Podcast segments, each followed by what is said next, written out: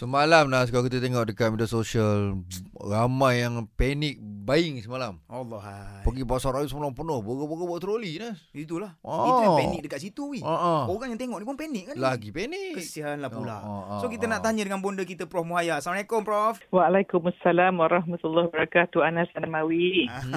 Ah, Ini saya Ah, nak minta nasihat yang terbaik daripada seorang yang terbaik ni bonda. Pertama, memang kita dah jelas bahawa makanan semua akan mencukupi dan supermarket akan dibuka macam biasa. Cuma Mm-mm. tempat-tempat tertentu saja yang optional yang ada pilihan yang ditutup. Yelah. Otherwise, eh, kehidupan macam biasa. Hmm. Kan. Ah, jadi, penting bagi kita, ingat tak, peristiwa kita tak boleh kawal. Okey. Tapi respon kita menentukan nasib kita kan? Hmm, betul. Hmm. betul. Jadi ah ini satu macam ah, peristiwa berlaku. Allah nak suruh kita muhasabah diri, betulkan Ya. diri kita, mana yang kurang nak betulkan. Bagus gunakan tu. Terbaik. Hmm, Dari segi rohani, dari segi fizikal, makanan kita ingat macam ni. Segala yang kita makan setiap hari, Allah dah tetap makanan apa, telur mana yang masuk mulut kita. Betul tak? Ya Dan betul, janganlah kita sampai dua minggu nak hidup tu sebab nak makan dua minggu. Belum tahu umur kita dua minggu. Masya Hmm. Allah. Betul. Ah, betul. Kita Betul. betul. tak tahu apa nak makan besok kan. Jadi Mm-mm. kita berpada-pada sebab dari segi ekonominya kalau semua orang pergi nanti barang tak cukup dah naik harga kita berungut pula. Betul Mm-mm. juga. So apa kata kita tenang, Mm-mm. tenang, Mm. jadikan waktu yang kita